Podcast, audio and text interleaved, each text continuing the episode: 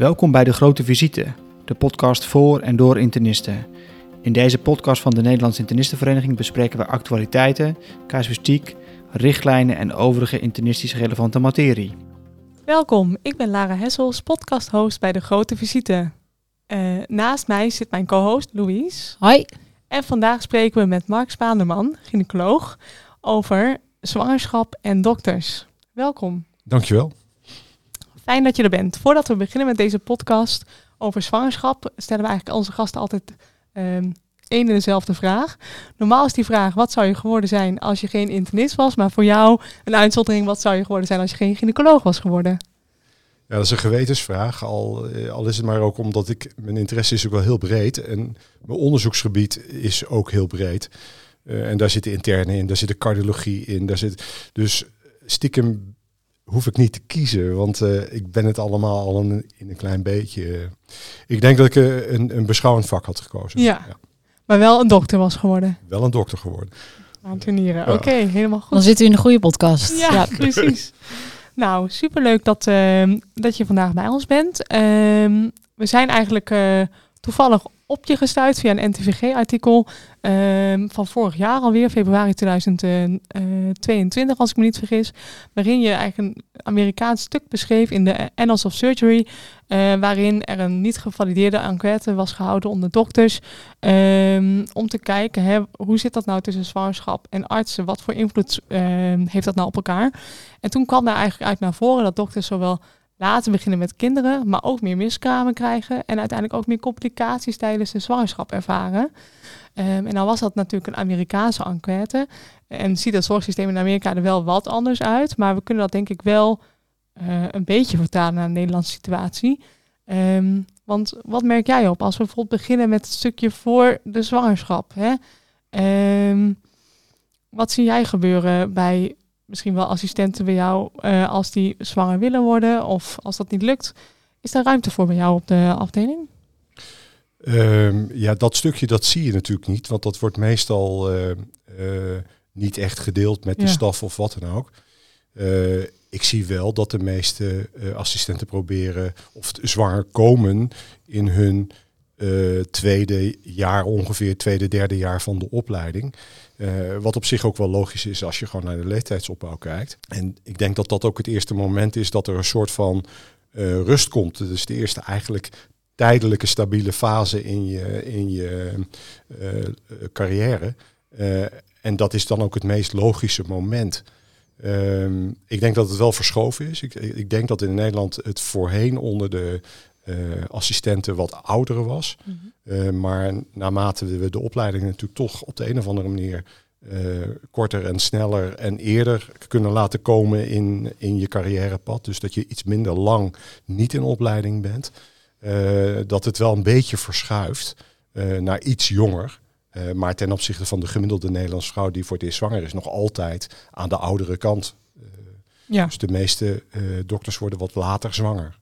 Ja, precies. Dus je zegt, dokters worden nu wel wat vroeger zwanger dan dat ze vroeger werden, maar nog steeds vrij laat. Ja.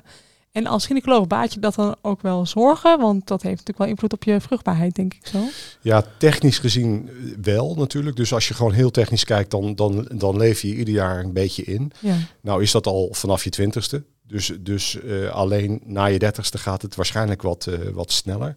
Je ziet het ook in de resultaten van de fertiliteitsbehandelingen terug natuurlijk. Dus dat op het moment dat je onder de 30 zit of tot de 30, dat een fertiliteitsbehandeling in ongeveer 40% van de gevallen leidt tot een kindje thuis.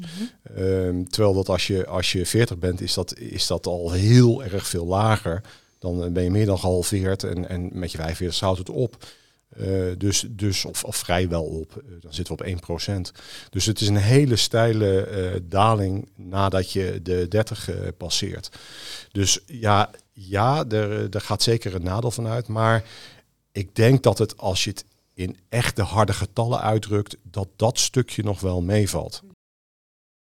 Daarna begint de narigheid meer. Dus hoe meer je werkt, en de meeste dokters werken veel, en zeker de assistenten, maken natuurlijk wel lange uren.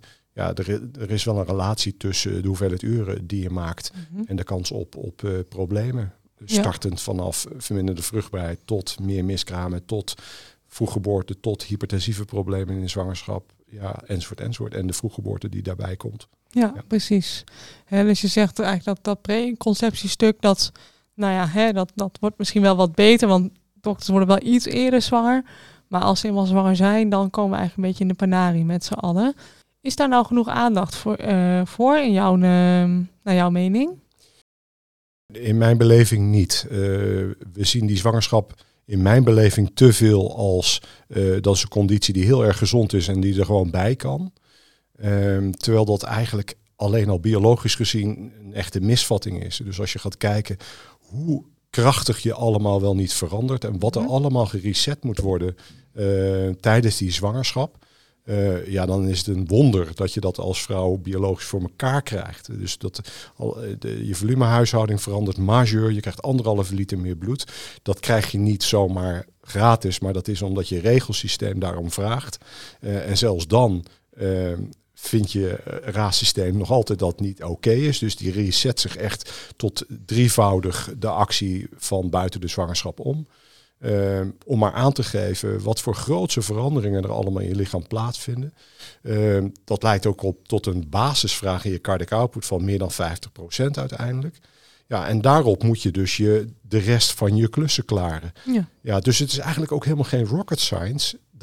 Dat als je dan volle kracht door blijft gaan, alsof het er niet is, dan dat je dan tegen heel veel meer problemen aan gaat lopen. Ja, ik vind het heel mooi wat je aangeeft, want dat was denk ik ook een van de redenen dat we je gevraagd hebben. Omdat, Lara en ik zitten hier als 2 jonge moeders. We hebben allebei wat zwangerschappen erop zitten inmiddels. En het blijft gewoon ontzettend ingewikkeld om zwanger te zijn en AIOS. Met name ook omdat je eigenlijk wil doen alsof het allemaal niet zoveel invloed op je heeft. Maar zoals je nu vertelt, dat is natuurlijk wel zo. En zo voel je het ook. Maar je probeert het allemaal ernaast te doen en gewoon volledige inzetbaarheid te tonen. Dus dat maakt het heel ingewikkeld. Daar zijn we denk ik allemaal als AIOS tegenaan gelopen. En hoe kunnen we dat dan beter doen? Nou, ik denk dat, kijk, het lastige is, dit gaat over cultuur. Dus waar we tegenaan lopen is cultuur. En dat is dat we die zwangerschap bezien als volstrekt gezond. Ik denk dat die zwangerschap natuurlijk is. Dus het hoort bij het leven. Dat wil niet zeggen dat het gezond is. Dus het is wel een klus die je moet klaren. Nou, de gemiddelde persoon zal uitkomen. Maar er zijn natuurlijk binnen dokters verschillen in conditie en hoe goed je dingen aan kan enzovoort. Ja, dus een deel zal door het ijs zakken. Nou, als je heel praktisch kijkt, dan is vroeggeboorte, vind ik, by far de engste. Want als misgaat, zeg maar, als miskraam, dat is natuurlijk verschrikkelijk tragisch. Maar daar blijft het dan bij. Hè? Dus, maar op het moment dat je te vroeg bevalt, dan ga je daar, zowel je kind als je gezinssituatie, die krijgt het een stuk zwaarder dan als het gewoon allemaal normaal was gegaan.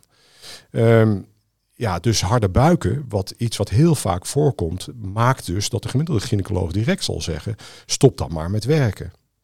Dat betekent ook meteen dat er dan opeens een hap uit je, voor jou, jij moet thuis gaan zitten met alle frustraties van dien, want je weet dat je een club achterlaat die het dan opeens moeilijker gaat krijgen, omdat we dat niet goed geregeld hebben.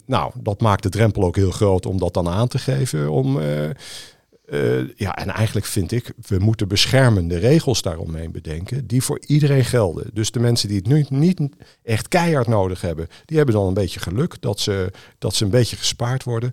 Maar de mensen die het wel nodig hebben, die hebben we gelukkig dan terecht beschermd tegen een nare uitkomst. Ja, en eigenlijk bedrijfsmatig is het ook onverstandig om het zo in te richten, want op het moment dat je continu het risico loopt dat mensen langdurig uitvallen, want die eerste harde buiken beginnen dan al met een week of 20 natuurlijk, ja, dan ben je opeens iemand voor de rest van de zwangerschap kwijt. Ja, dat is een, technisch gezien moet je dat niet zo willen. Dus ja, het vereist dus ook, denk ik, dat je een bredere assistentenpool moet neerzetten. Zeker als je een organisatie maakt die belangrijk leunt op vrouwen. En dat is inmiddels natuurlijk. Dus ja, pas je daarop aan. Wees adaptief. Datgene wat je in de zwangerschap ook doet, ben je adaptief. En nu moeten wij denk ik ook adaptiever omgaan met onze werkkrachten.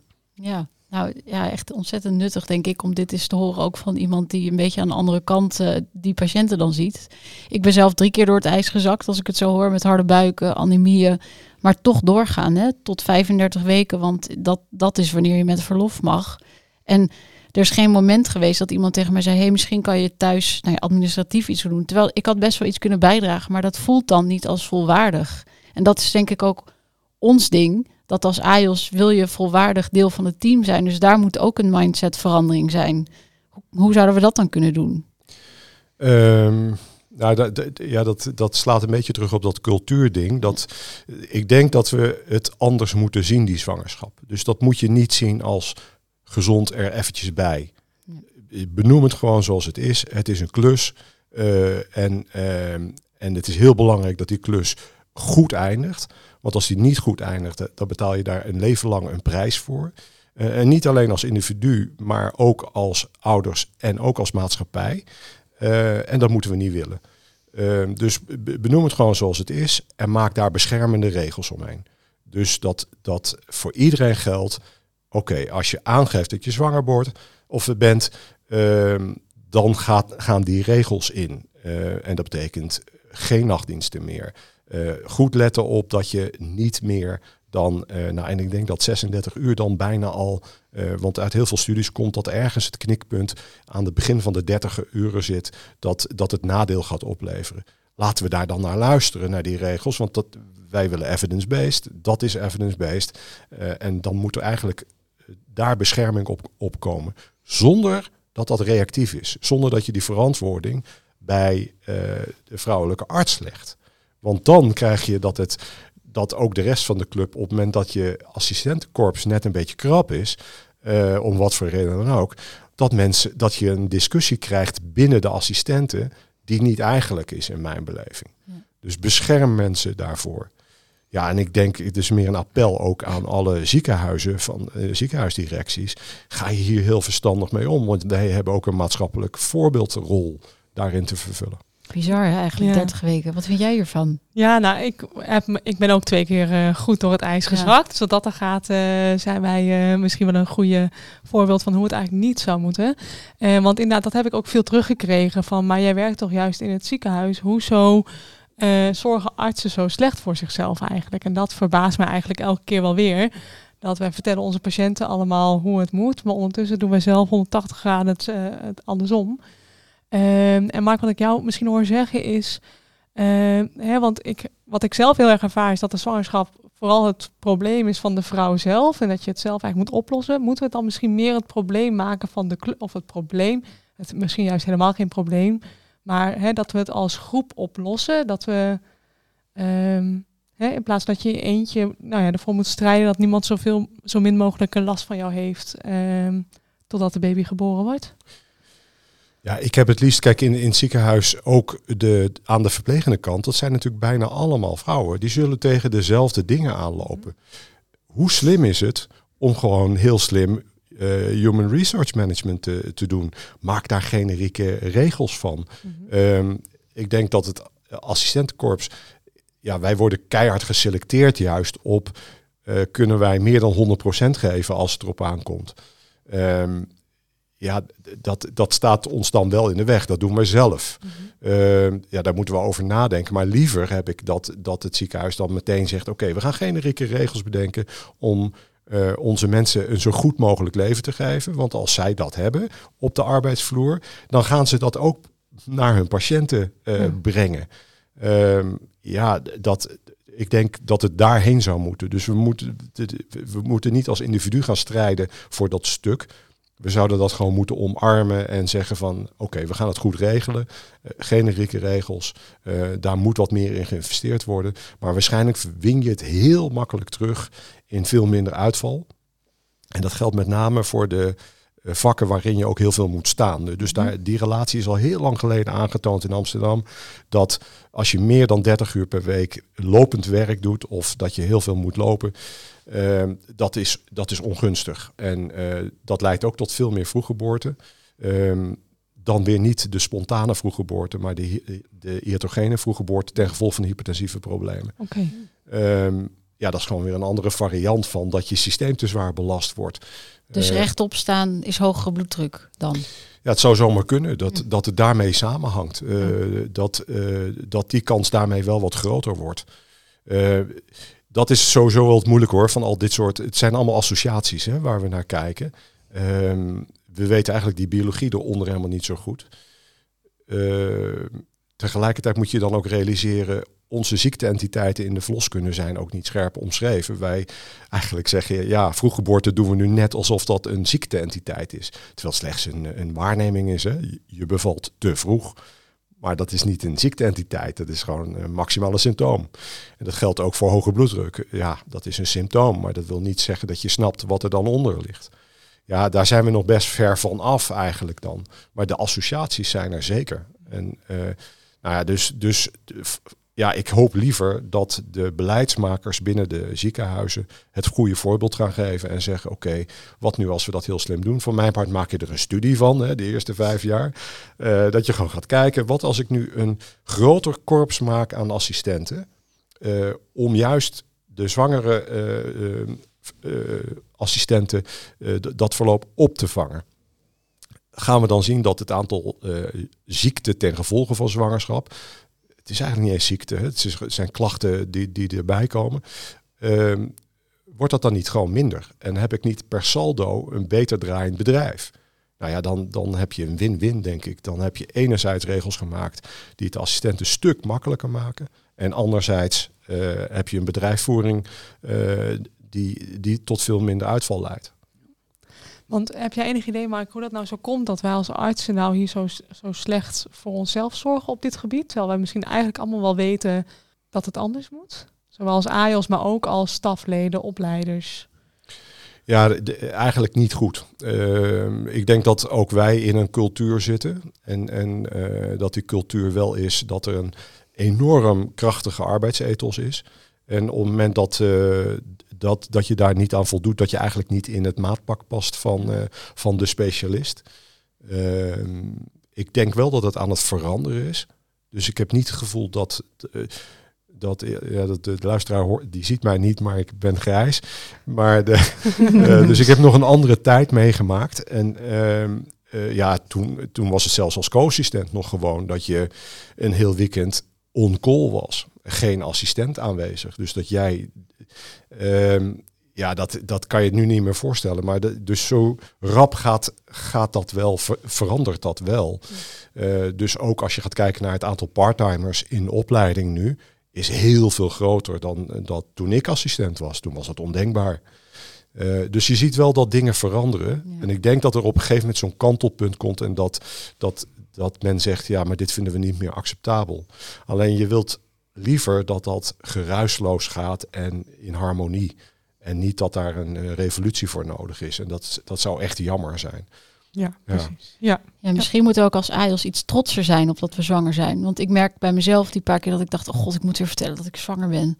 En dan doe je jezelf ook een beetje tekort, denk ik. Want je bent wel mensen aan het maken. Het is iets heel krachtigs. Eigenlijk ben je heel goed bezig. Maar het voelt alsof je niet goed bezig bent. Dus ik denk dat ook een boodschap is aan onszelf van... zeg het gewoon, ik ben zwanger, het is leuk, maar het is hard werken, dus ik ben er niet helemaal. Maar dat doen we toch niet zo goed. Ja.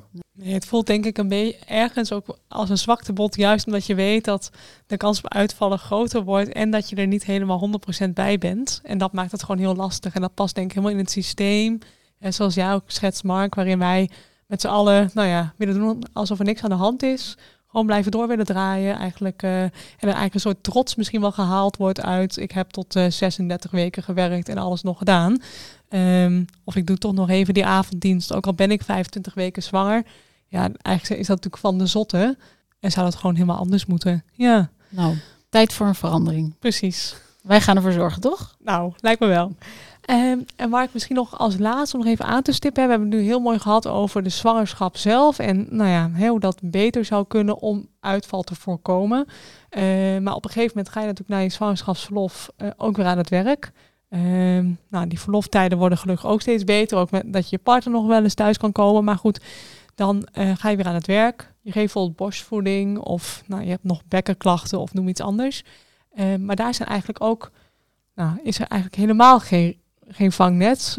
Hoogstens wat tijd om te kolven, maar daar houdt het wel een beetje bij op. Heb je daar ook wel eens over nagedacht of dat anders moet? Of is dat toch wat minder... Ja, ik vind hem iets minder belangrijk. Maar dan zie ik het heel erg vanuit het perspectief gynaecoloog. Ja. Ik denk wel dat daar behoefte aan bestaat. Al als je naar de Scandinavische landen kijkt, zie je dat ze heel veel verder zijn in daarover na te denken ten opzichte van Nederland. Je ziet het wel verschuiven. Dus het ouderschapsverlof, dat wordt toch... Daar wordt heel erg veel van gebruik gemaakt. Ook het partnerverlof. Ja. Dus je ziet dingen veranderen. Ik weet niet zeker of het tot grootse problemen leidt. Ik denk wel dat het tot problemen kan leiden op het moment dat je een calamiteit hebt gehad. Dus op het moment dat je bij 30 weken bevalt, dan kan je wel zeggen van ja, na 3 maanden is het verlof voorbij en hartstikke aan de slag. Maar er zijn wel 10 weken van de ontwikkeling van je kindje afgegaan met alle problemen die daarbij horen. Mm-hmm. Dus eigenlijk begin je eigenlijk dan net op het moment dat je leven voor een ander 2 weken na de bevalling zat. Ja, daar zouden we denk ik veel verstandiger mee om moeten gaan. Ja. Anderzijds zou ik ook weer niet willen pleiten voor het keurslijf dat je moet zorgen. Dus ik heb ook mensen meegemaakt die grootse problemen hebben gehad. Kindje hebben verloren, heel vroegtijdig dan bijvoorbeeld, laat zeggen bij 22 weken of iets later. En die juist troost halen uit het feit dat ze weer in hun kracht zitten. Dus dat ze weer hun ding kunnen doen. Ja. Die maakt dat ze even niet hoeven na te denken bij die situatie. Zodat je zeg maar de verwerking veel meer tijd gunt. En dat je wel kan ervaren als persoon, oké, ik zit weer even in het dingetje waar ik goed in was. Daarin zou ik ook juist weer willen pleiten van, goh, als mensen daar behoefte aan hebben, dus dat je bijvoorbeeld zegt, ja, ik ben na 4 weken thuis, word ik helemaal gek. Ik wil eigenlijk gewoon weer een beetje meedraaien. Ja. Dat daar ook ruimte voor zou moeten zijn. Dus ik vind daar het keurslijf iets minder makkelijk. Maar ik denk met name voor de mensen waarbij er dus echt iets is gebeurd wat hun leven heeft laten wankelen. Ja, dat je een maatpak moet proberen te maken. Ja. En voor de gemiddelde persoon denk ik dat 3 maanden een redelijke periode is. Het kolven, ja, dat blijft een dingetje natuurlijk. Ja, want je rent dan naar een of andere hok zonder ramen, want dat is dan ook nog eens een keer natuurlijk. Dan moet je ding doen. Ondertussen gaat je pieper 10 keer af. Ja, dat is sowieso denk ik. Ja, je mag kolven en er zijn omstandigheden voor gecreëerd. Maar ik weet niet of het echt goed werkt. Dus bij heel veel mensen hoor je ook terug, bij heel veel assistenten, van ja, na 2 weken was ik droog, zeg maar. Het werkte niet meer. Ja. Nee. Wel goed om te horen dat een man met grijze haren weet hoe het kolven echt werkt. Ja. Geruststellend. Ja. Niet dat het iets verandert, maar stap 1. Ja. Nee, goed. Daar valt ook nog wel een lans voor te breken, denk ik. Maar laten we eerst maar eens beginnen met de zwangerschap. Dankjewel, Mark. Het was een hele...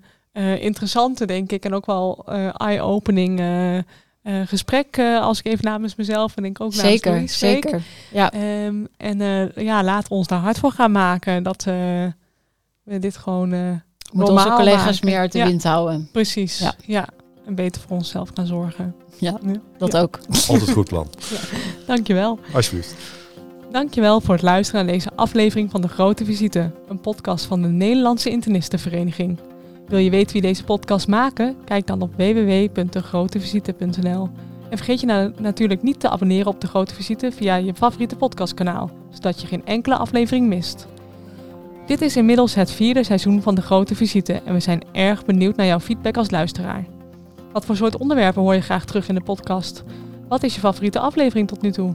Heb je nog tips of suggesties voor volgende afleveringen?